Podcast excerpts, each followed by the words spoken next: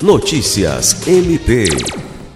O Ministério Público do Estado do Acre, por meio da primeira Promotoria Especializada de Defesa do Meio Ambiente da Bacia Hidrográfica do Baixo Acre, com atribuições em Rio Branco, Senador Guilmar, Plácido de Castro, Acrelândia, Bujari e Porto Acre, realizou nesta terça-feira 15 uma visita institucional à Agência Reguladora dos Serviços Públicos do Estado do Acre, AGEAC.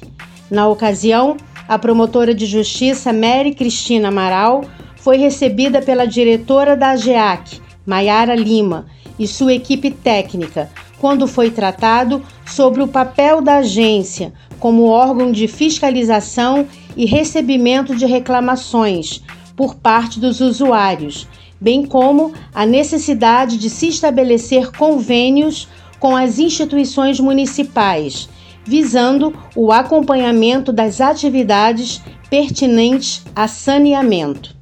Lucimar Gomes, para a Agência de Notícias do Ministério Público do Estado do Acre.